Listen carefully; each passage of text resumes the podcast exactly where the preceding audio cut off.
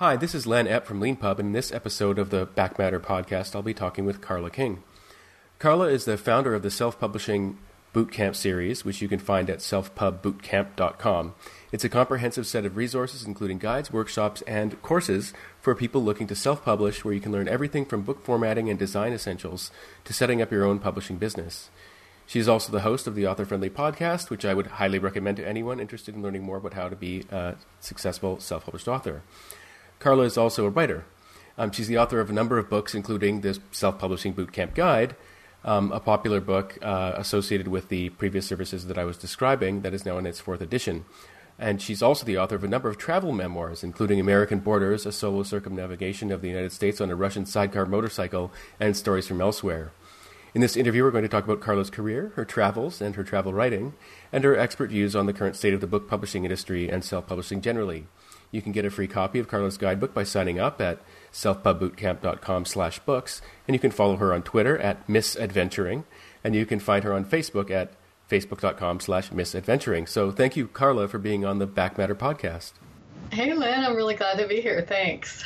I always like to start these interviews, as I think you might know, by asking people for their origin stories. And I know you have a really interesting one, and I was wondering if you could talk a little bit about where you're from originally and your path to becoming an author.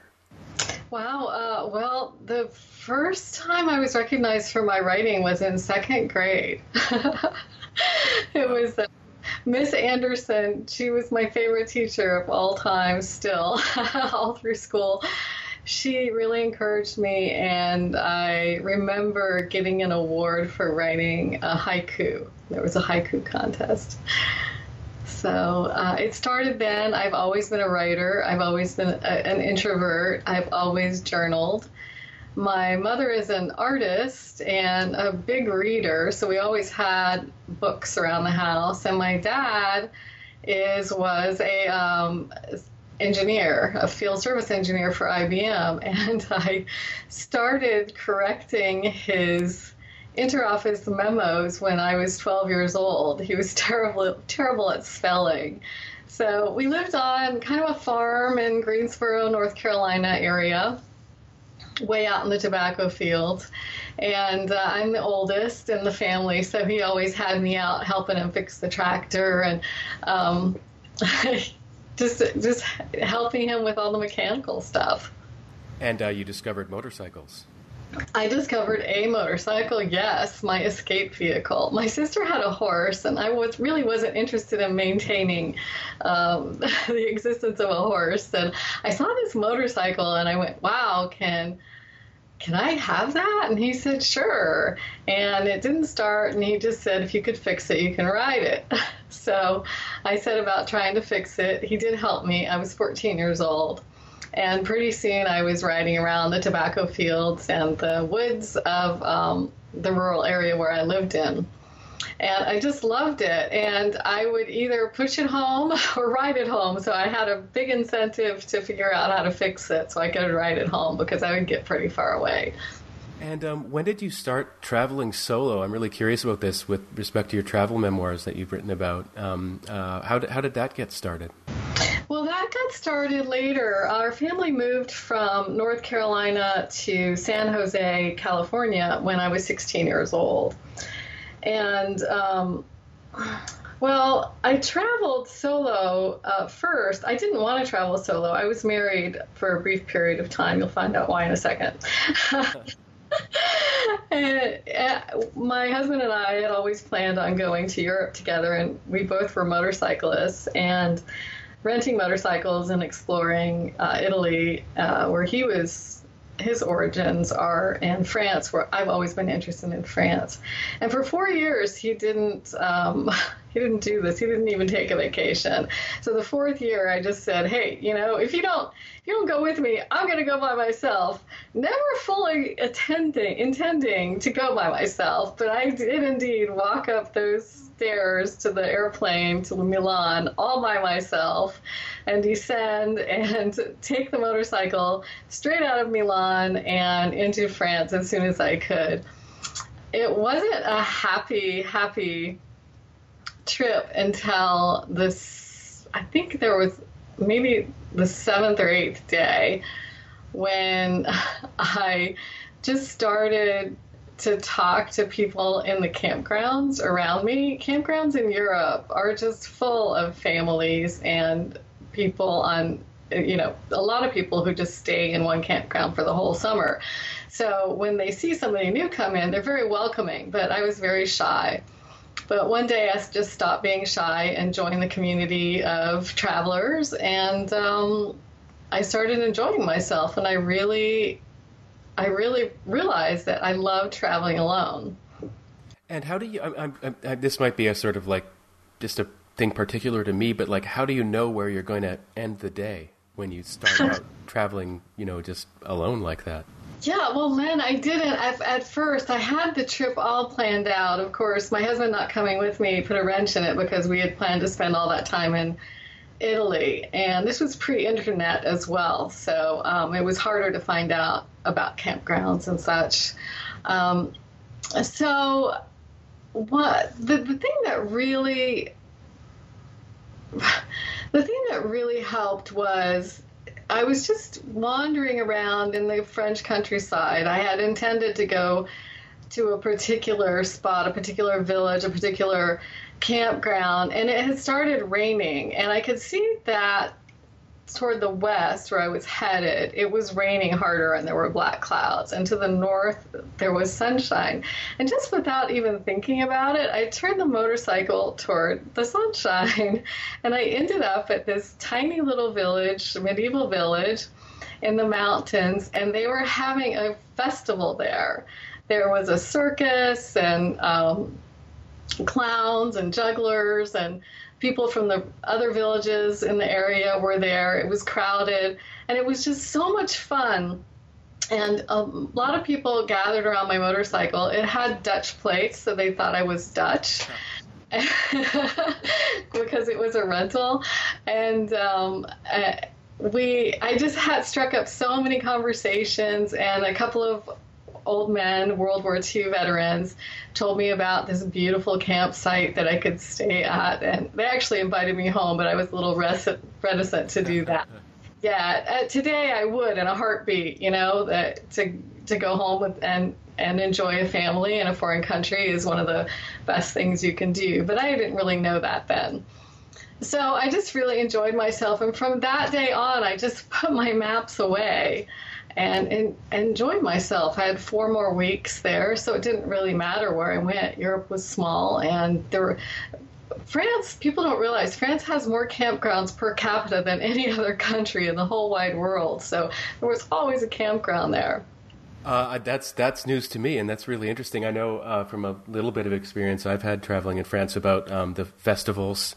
They seem to have more of those per capita as well than a lot of other places. And the friendliness and the sort of neighborliness of rural life there is just a fantastic thing to experience.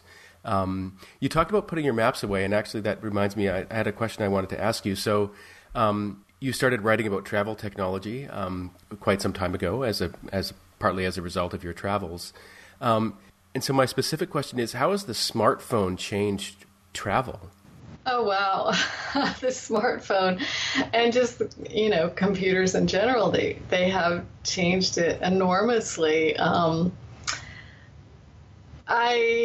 really love the serendipity inherent in the old way of travel. And when I travel today, I do often use my phone to tweet or to communicate, but I try to let myself get lost, and I don't book ahead unless I'm meeting somebody. So I do leave that my route up to chance, and sometimes that chance might be a feeling. Like I remember one time in India.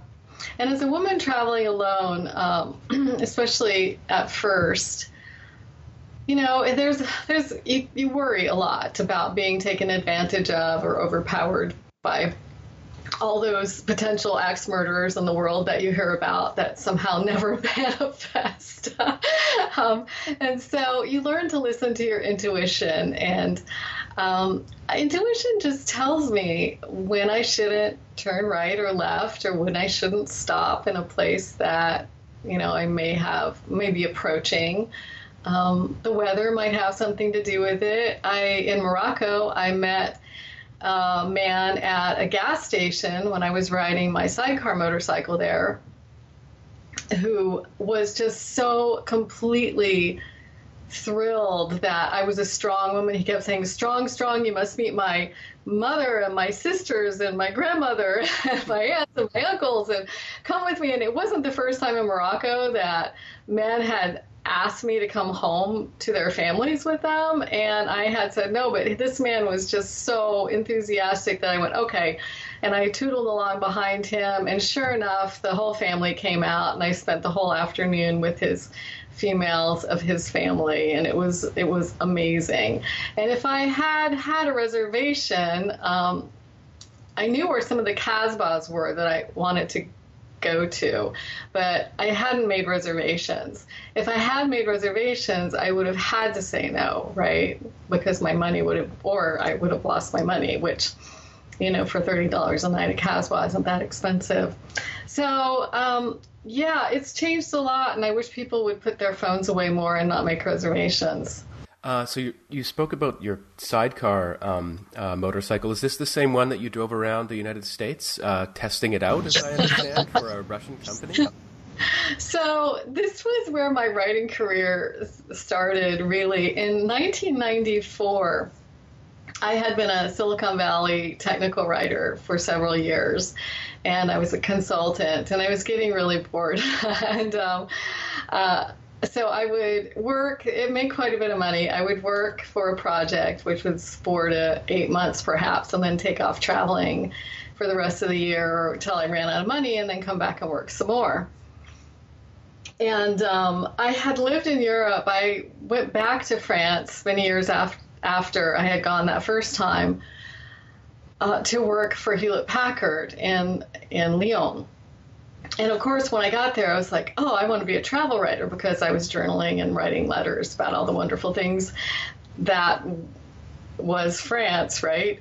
The cafes and the marketplaces and the Rhone and the Saône, and the gastronomic capital of the world was Lyon, maybe still is Lyon. And I didn't know how to write for travel. I didn't really even know how to be a journalist yet. So when I came back, I went to a travel writing conference in Marin, north of San Francisco.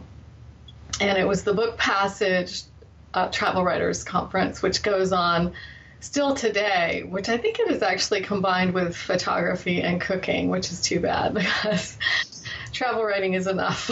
And I met a lot of editors, but the first person I met was in the parking lot of the bookstore where this was held. And it was a man named Alan Noren, and he worked for O'Reilly and Associates, which of course you know about those guys, right? And so Alan had ridden his BMW motorcycle to the event, and so we stopped and talked for a little while about motorcycling and travel, and then we had to run in, and it turned out that he was presenting, this was 1994, to the Travel Writers Conference, this concept of this thing called the Internet and the World Wide Web, and their efforts to create a property where travel writers would go off on trips and in real time report back to their internet audience about what was happening on their trip. So I was thrilled, because, you know, I love technology. I had my background was in technical writing, and even as far back as my dad, right? And I love experimenting with all kinds of new machines, whether it be computers, smartphones, or motorcycles. And I told him, I said, I would love to try this. I said, I have come back from France. I wanted to ride a motorcycle around the United States to explore my own country because my friends in Europe were kind of pissed off that I couldn't tell them a lot about the United States, right? Because I hadn't explored it. So I vowed to learn what my own country was all about, and especially the borders, because Europe had made me fascinated with borders and the changes that happened. So I planned this trip called American Borders, where I would go around and explore the borders of the coasts in Canada and Mexico. But I didn't know what motorcycle to ride. But I proposed to Alan that I write for the Global Network Navigator, which this property was called. And I did tell him that I didn't really know how to be a travel writer. And he was fine with that because he was having a hard time finding big name travel writers who knew how to use a laptop and knew how to FTP things or even knew what FTP was, right? So I completely lucked out. I was in the right place at the right time. Yeah. What was the term for real-time online travelogue, I think? Was what it was before they shortened it to blogs? So yes, now they're called weblogs, of course, or blogs. Yeah. I don't think people even know the word weblogs anymore. Yeah. So let's see, what was your question? How did I ride the motorcycle around, right? Yeah, so there was a Russian motorcycle, a sidecar motorcycle? So my dad's friend Chuck, who since passed away, showed me this amazing picture of a motorcycle in a magazine. There was this company in Washington State who wanted to bring over these Russian Ural motorcycles as a specialty import to the United States.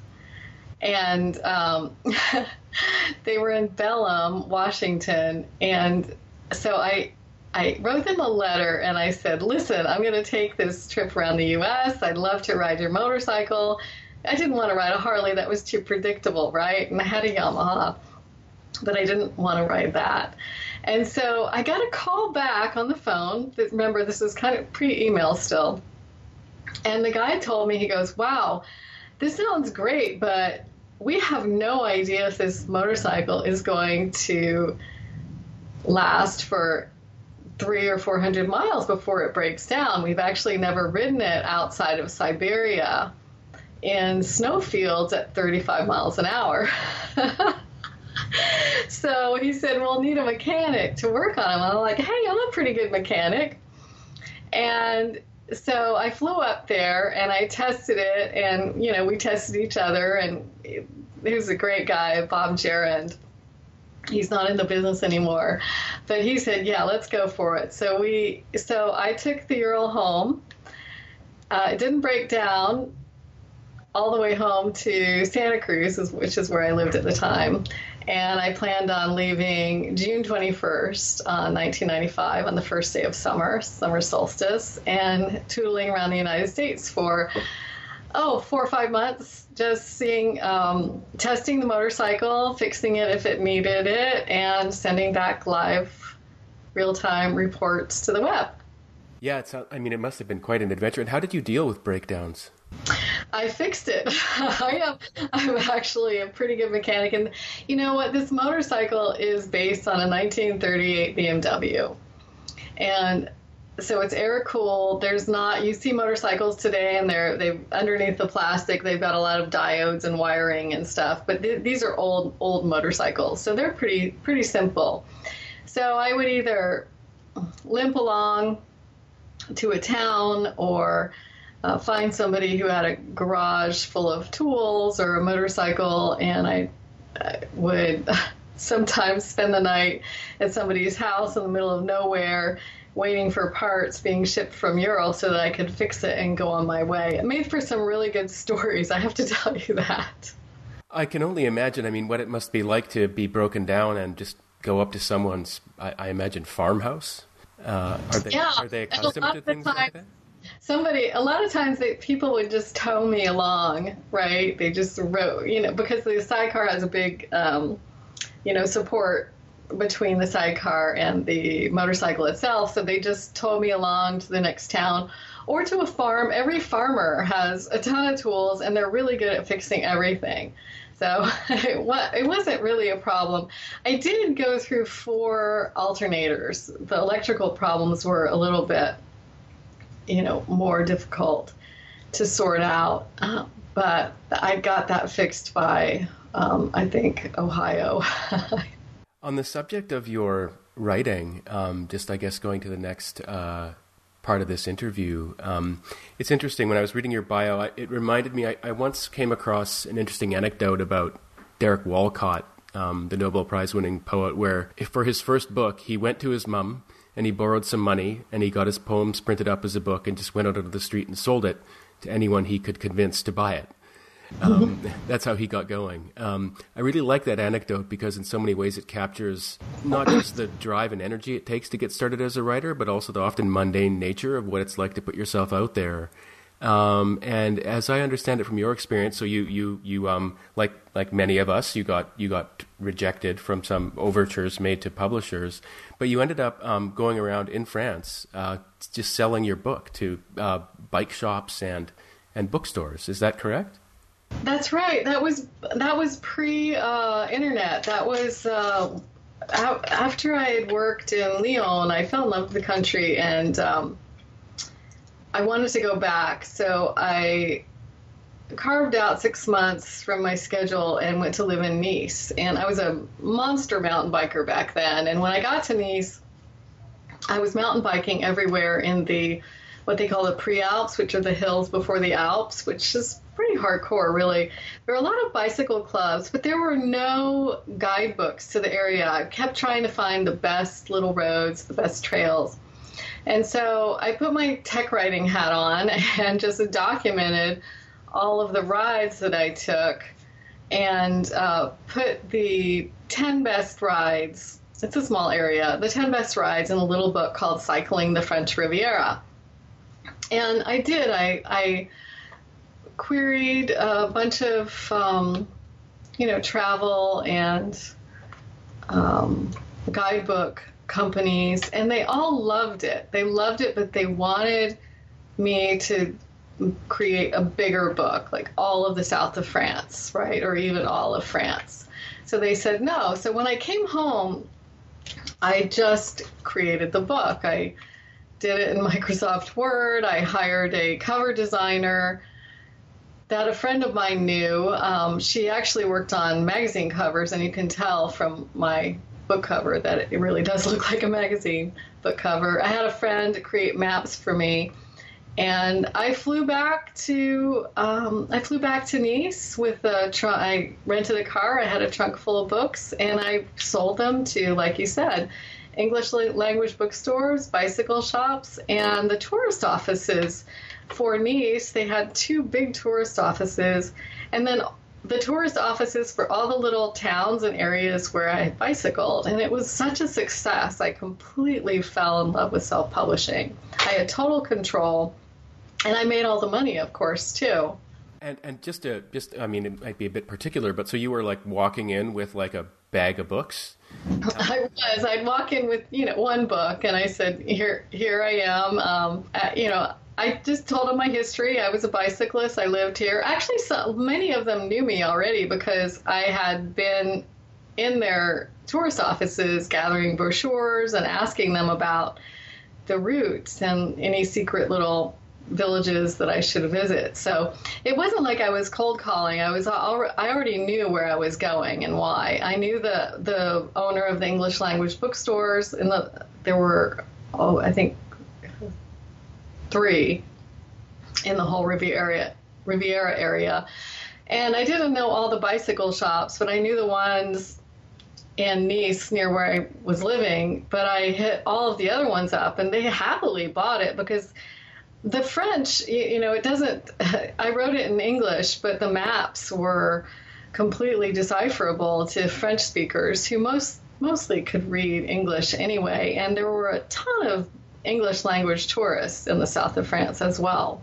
Yeah, I've got to say I've spent some time there myself. I had a friend who lived kind of up the road from Monaco. What's it? The Promenade des Anglais?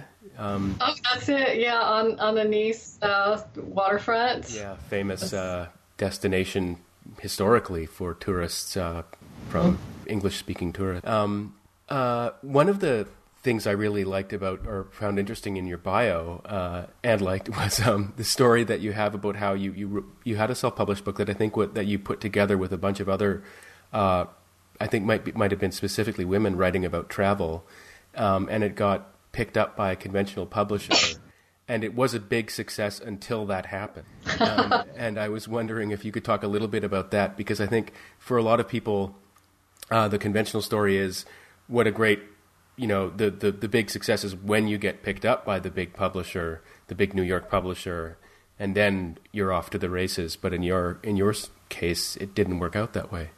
No, and this happens a lot these days with self-published authors who are successful. So it is a kind of a warning story. Yes, after I had come back from my American Borders trip in 95, and then I had gone on a similar trip to China on a similar motorcycle, breaking down all around China in 98. And by then I was becoming a writer. I knew how to write for travel. I had a lot of help. I had gone to the writers' conference, and that's where I met the members of my writing group, who were called the Wild Writing Women. And you have to remember, in San Francisco is a hub for travel writing, so there are an awful lot of travel writers there. And these 12, we were 12 professional, published women adventure travel writers in all different kinds of arenas. I was the motorcycle one. There was a sort of a dancey spiritual one. There was a food one. There was, one that specialized in the Middle East and one that specialized in Asia. And one who was the editor of a AAA magazine travel section. And so we were getting really frustrated because our best travel stories were not being published, largely because advertising dictates what gets published in travel. Like a story about headhunters doesn't go well next to an advertisement about a Hawaiian cruise, right? So we decided that we were going to put two stories each together to make 24 stories and self-publish the book ourselves. This took a little bit of doing because at that time in 2000, most of us, me excluded, of course, weren't in love with the idea of self-publishing. So we, the ones that were, I think 4 out of the 12 of us were really gung-ho about it. We pushed it through. Everybody helped a lot. We had, they're great writers, great editors. One or two of us were designers. So we really did it completely on our own. We hired my friend Lynn Bishop, who was an award-winning designer, to do the cover, which is gorgeous. Go look at it. It's Wild Writing Women, Stories of World Travel. We printed 1,000 copies, went to Book Passage, that same independent bookstore where I had gone to the Travel Writers Conference. And people couldn't even get in the door of the bookstore when we launched the book. It was so crowded, and you can imagine why. So you can imagine how many people I knew, right? One of us knew, times 12. So all of us had marketed the heck out of it, right? And it was packed, and the bookstore had marketed the heck out of it. And there were people in the parking lot and spilling out into the street. It was awesome. We had ordered 1,000 books, and we had to hold back some books so that we could sell them at our next talks. Wow. Yeah. Wow. Mm-hmm. And so it got noticed. Well, we went to BEA. So that year we got very excited, and like I said, many of the Wild Writing Women were still not convinced that self-publishing was a good thing. It still was stigmatized then, much more than it is today. I would argue that it isn't so stigmatized today. So we went to BEA, and we passed out little postcards, and we talked to publishing companies. And when we got back, we got 18 letters of interest from publishers. 18. Wow. It was crazy. Now, mind you, the offers, when we explored them, none of them were offering over $5,000 and 12% royalty. It's not very good, is it? No. So I was saying, no, I mean, that's not even worth it. It's not, it's absolutely not worth it. We brought it to a vote, and it was one of the offers was accepted 7-5. So the majority of us voted to give it to Globe. And honestly, that was 2001. So in 17 years, none of us have received a penny in royalties. Zero. And why is that? Well, part of it was 9/11. So that took a lot of travel books off the market, and also the travel industry suffered greatly. Travel sections of newspapers and magazines actually shut down after that because nobody wanted to go out of the country or fly. So that was part of it, and that coincided with the launch of our book at Globe. But there was zero marketing. There's been zero marketing ever since then. So without any marketing, it's just dead. It's backlisted. That's really interesting in a number of ways. It had never, I just hadn't really internalized how 9/11 would have affected travel from Americans in that way. But it seems very straightforward now that you describe it that way. It's a bit of a coincidence, but the last interview I actually did for this podcast was with an author named Marie Force. I don't know if you've heard of her, but her husband was on an aircraft carrier when 9/11 happened, and it was the one that was brought into New York Harbor. And anyway, just sorry to a bit of a tangent, but just taking the opportunity to reflect on what a momentous event that was, and how far-reaching its consequences were. And so it sounds like your experience losing the vote worked to convince you to get into the self-publishing world. And so you've built this little, well, not little, you've built this business around self-publishing. And I was wondering if you could talk a little bit about how that got started. Yes, well, despite the failure of the Stories of Rural Travel book, for obvious reasons, self-publishing started to boom because traditional publishing was suffering, and in the mid-2000s, more and more of my author friends in San Francisco, who had kind of turned up their noses at my self-publishing efforts before, started kind of sheepishly coming to me and saying, Carla, my publisher just lowballed me on my next book. I cannot possibly make a living on their advance and the royalties. Can you tell me about self-publishing? So I was suddenly teaching people how to format books, and how to write, how to create an author website, how to write for the web. I had already been teaching people how to write for the web for a number of years, and creating author websites, because writing for the web can be very different, of course, and how to blog as well. People wanted to know how to blog and get their own audience and create mailing lists. So I was teaching that, and the demand just became larger and larger. So I started Self-Pub Bootcamp just in answer to my friends bombarding me with questions, and friends of their friends, and it just became so much of an effort that I said, I need to start a business and start making money out of this, because it's taking half of my time. I did, and I wrote a little workbook for my classes, which turned into the first edition of my book, which is now in its 4th edition. And I was holding self-publishing boot camps all around the Bay Area. In fact, all the way up and down into the Pacific Northwest and Southern California too. Wow. And so it just kind of grew organically from that experience. And it's interesting. I wanted to ask you about So do you think, have you seen a change in the stigma in the last couple of years that's noticeable? That's been my experience.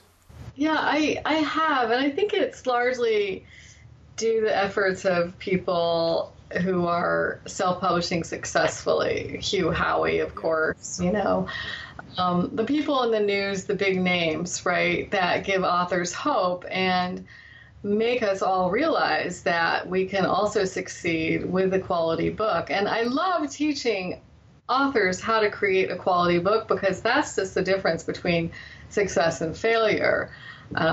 Right now, I'm really interested in helping people get early readers and developmental editors and making their book look exactly like those that are published by the traditional industry, so that there's no discernible difference to the general public, right? So a quality book is a quality book. I know self-publishing has a bad name, but in many circles, but the numbers prove that it is a good business model. Yeah, it's interesting. That does seem to be one of the things that's changed in the last, just I would say, like, really changed in the last just couple of years, is that you can make money now in a way that you couldn't in the past, or couldn't quite so readily. One of the on that topic, I was reading through your websites and found that one of your first tips is for people to get an ISBN number. Mm-hmm. And I wanted to ask you about that. That actually kind of surprised me. Why is that? Oh yeah, the first thing you recommend? Yeah, it is always the number one thing that I recommend, because when you own your own ISBN, you have the freedom to move your book from one service to the other. You're not trapped at the service because you're using their ISBN. No matter how well-meaning they may be in providing you with a free or low-cost ISBN, that ISBN still belongs to Amazon or IngramSpark or BookBaby or whoever, right? So when the bookstore looks up your book, if you're pitching your book to an independent bookstore near you, and you're saying, okay, here's my book, and they look it up and they see an Amazon ISBN on it, they're not going to buy it. They don't like Amazon. That's another reason. So if you print your book with Amazon and use their ISBN and then decide to print your book at IngramSpark, you have to get a different ISBN for the same book. So you could use a ISBN from IngramSpark, and that would be an IngramSpark ISBN. But if you just go to Bowker and buy 10 ISBNs, it's expensive in the US, it's free in many countries and low cost in many more. It costs $295 to invest in the freedom for your book to buy 10 ISBNs. So you can port it anywhere, so the book industry can track it, so that you're the owner, you're the publisher. On the subject of tracking, actually, there was recently in the news was another report that, you know, ebook sales are down in the United States generally. Do you think that's true? Oh, I don't think that's true. I think if any statistics are coming, it depends on where the statistics are coming from. If they're coming from Bowker, they don't track ASINs, which is the Amazon identifier. They just track ISBNs, right? Mm-hmm. So that makes sense. So a lot of authors who publish on Amazon, Kobo, I think Apple does require an ISBN. They don't use ISBNs. So if the data is coming from sources that only track ISBNs, they're just wrong. Yeah, and what's your sense of that? I mean, do you think that, of course, you know, given that it can't be tracked, or some things aren't being tracked, is the view actually much more optimistic than one would get from the kind of New York Times book section? Yeah, I think so. I mean, I think it would be better to go to the Data Guy website, you know, Hughes and Data Guy's website. They have... They're cobbling together some real numbers. But the fact is, self-published authors mostly sell ebooks. because it's very difficult for self-published authors to get placed in bookstores. Now, there are hybrid deals that are going on. Some years ago, the romance writer Bella Andre, very famous, she negotiated a deal with Harlequin to keep her ebooks as self-published, and Harlequin would handle her print book rights. And it's been very successful on both ends. And I think that really started a conversation between authors and publishing companies about hybrid deals like that. I really love that she paved the way for self-published authors and traditionally published authors to separate those formats and to start getting creative with book deals. You mentioned that some people don't like Amazon. What do you think about Amazon? Oh, I love Amazon and I hate Amazon like everybody else. I love technology, and I followed all of the self-publishing technology creators over the years, and Amazon was very early in enabling authors to publish. Now, everybody who publishes a book isn't going to publish a great book, but we have the freedom to create what we like, what we want, and to succeed or fail on our own merits. And if you don't do your market research, or if you write a bad book, or if your editing is terrible, or you're formatting your cover, that's too bad. But I think the democratization of publishing overall is a really good thing. I mean, a lot of self-published authors really are only publishing for a small group or as a personal project. I think authors who are serious, who want to make a business out of it, who want to write multiple books, really are delving more deeply into the correct publishing processes and following the model that the traditional publishers have set down to make sure that the book is of the highest possible quality. And that's a good thing. That reminds me of something I read. You've taken the position that independent authors should create their own publishing company for themselves. Mm-hmm. And I was wondering if that sounds daunting, I think, to a lot of people.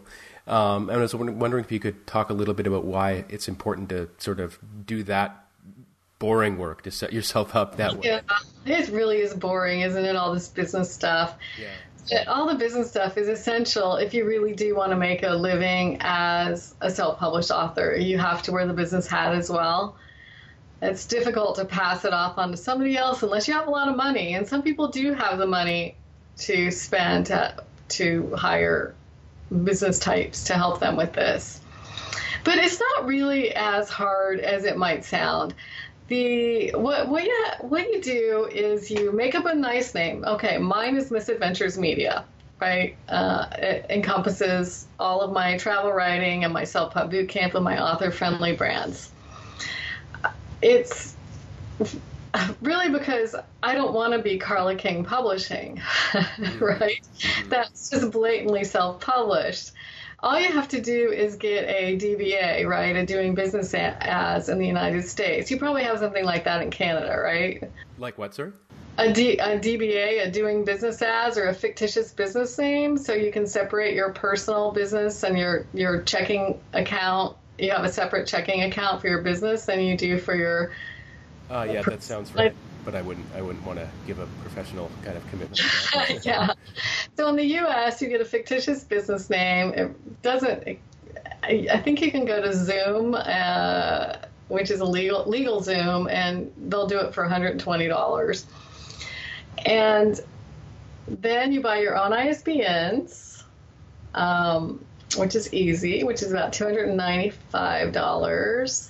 And then I think it's really good to get an EIN, which is a tax identification number in the U.S., which is different than your Social Security number. Because a lot of people just slap their Social Security numbers into Amazon and Smashwords and IngramSpark and wherever else they publish. And that's okay, but when it comes time to do your taxes, everything gets very confusing. So if you have an EIN, which is free from the federal government website in the United States, you can separate it. So really, it's those three little things that will set your, business apart from your personal finances and income. That's a really great advice. It's nice to get the details. People often skip them over with vague sort of statements, but that's awesome to be so clear. I'm sorry, I don't know what this is all in the other countries, like in Canada and in the EU and Great Britain, but I think everybody's set up kind of similarly, so there must be an equivalent. Yeah, I would imagine that in many EU countries, it's probably a little bit more difficult and involved.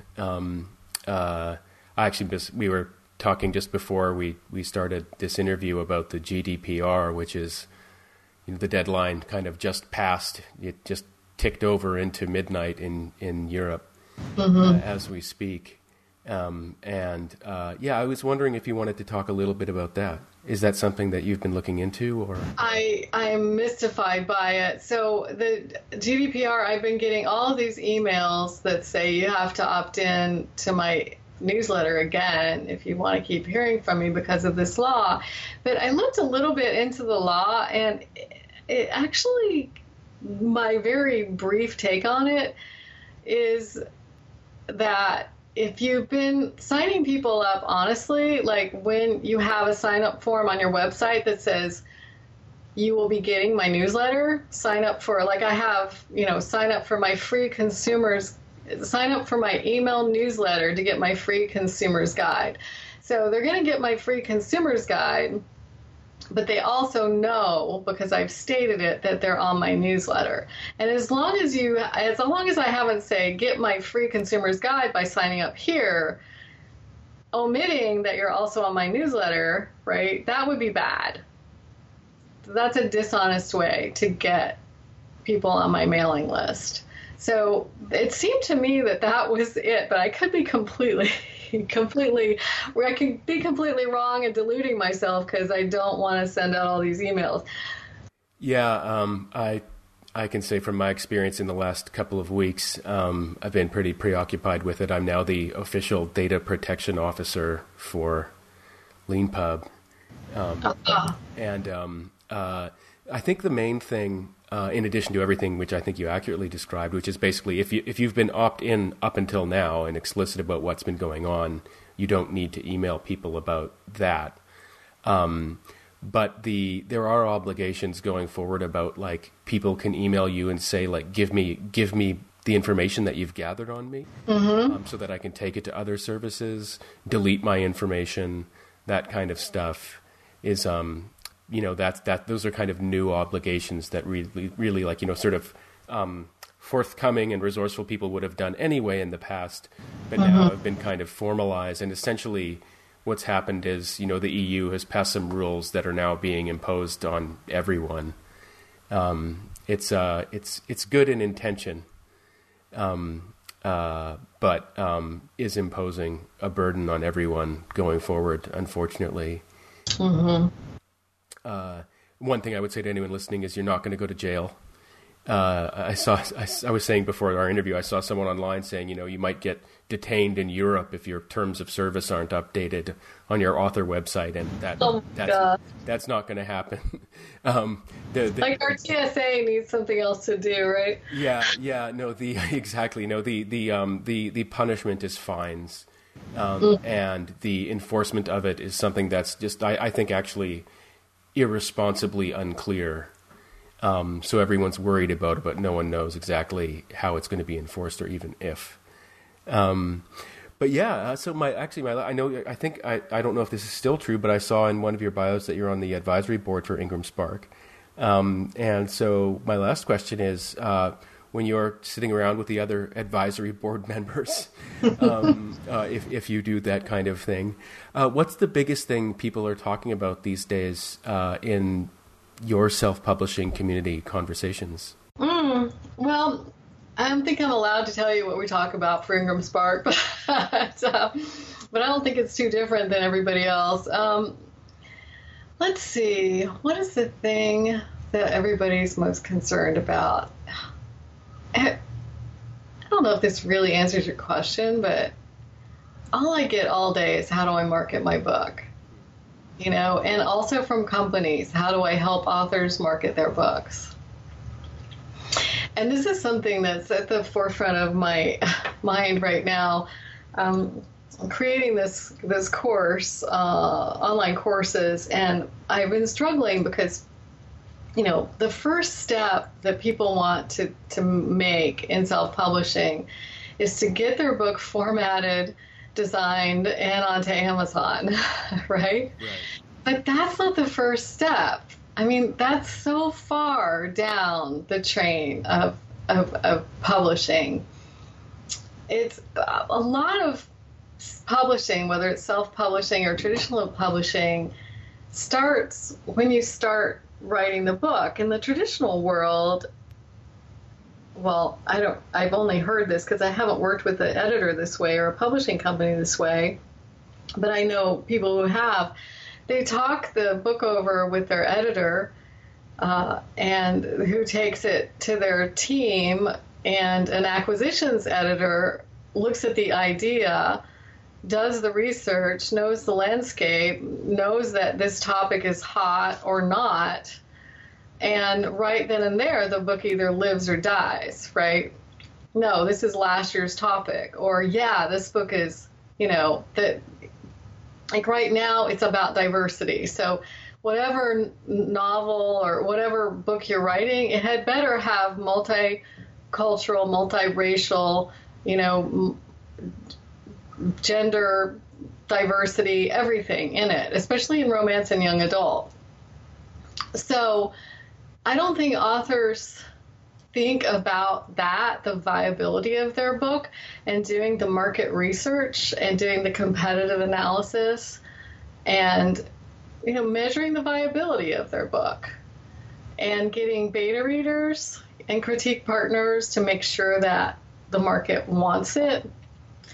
And this actually isn't really in the conversation when we talk with the publishing industry about how to publish or how to self-publish, because self-publishing and publishing is just that. It's all about publishing. But I think the piece that's missing that we should be talking about is, when does that start? Does the book want to be written by someone other than the author? Because when you get past writing it, editing it, formatting it, designing it, putting it up on social media, spending the money for a PR company, on all that, that marketing, people think that the marketing comes after, but this planning for marketing really starts before, at the inception of the book. And that's the piece that's missing from the self-publishing talks and the track. It always starts with formatting. Right. So you should do, I mean, you're talking about competitive analysis, which is, I think you've got blog posts about this, but, you know, it can be as detailed as, like, you know, if you're thinking about writing on a topic, go into Amazon, do searches, do searches for titles. What are the titles of successful books in the area that you want to write about? How do you differentiate yourself from those? And do all these things even before you get going. So that you have a sort of specific direction that you've already... And it's kind of impossible for IngramSpark and for Smashwords and for Amazon to talk about this, right? Because they don't have a tool for that. Right. Right? So, and it's exactly like starting your own business. And I think a lot of authors, as well as many artists, you know, everybody wants to be a writer or an artist. But unless you're super lucky, you're going to need to know about the industry that you're entering. You're going to need a business plan. You know, you're going to need those pesky little, you know, bank accounts and EINs and things that I talked about earlier. You're going to need to know that the market wants your product. And whether we like it or not, a book is a product. There are plenty of people who are just writing self-publishing for their family or for themselves. But I see over and over again writers who are creating whole series of books who aren't getting the message from the first book that nobody wants it. You know, it's a very limited audience, and they're still writing the second book and the third book because they want to. And that's fine if they're doing it as a personal project. But being frustrated because it's not selling is silly. It's not a good reaction. They need to start over and write to the market. Now, I'm not saying, and I hate to say this because with fiction, that's hard to do. I mean, you have a vision and you have a story, but sometimes it just takes beta readers and critique partners to tinker with it a little bit and put, and I've learned this from being in many writers groups in my life, right? To just push it in another direction. Your narrative arc may be wrong. Your character may not be sympathetic, right? So there are small things that you can do to make your book a good, saleable, interesting story. Just closing off the interview. We've been talking for a while now, and thanks very much for your time. I really appreciate it. I just wanted to ask, where are you going next? Well, I have accidentally bought a house in Baja. So I'm going there next. I do a lot of dirt bike riding and adventuring there.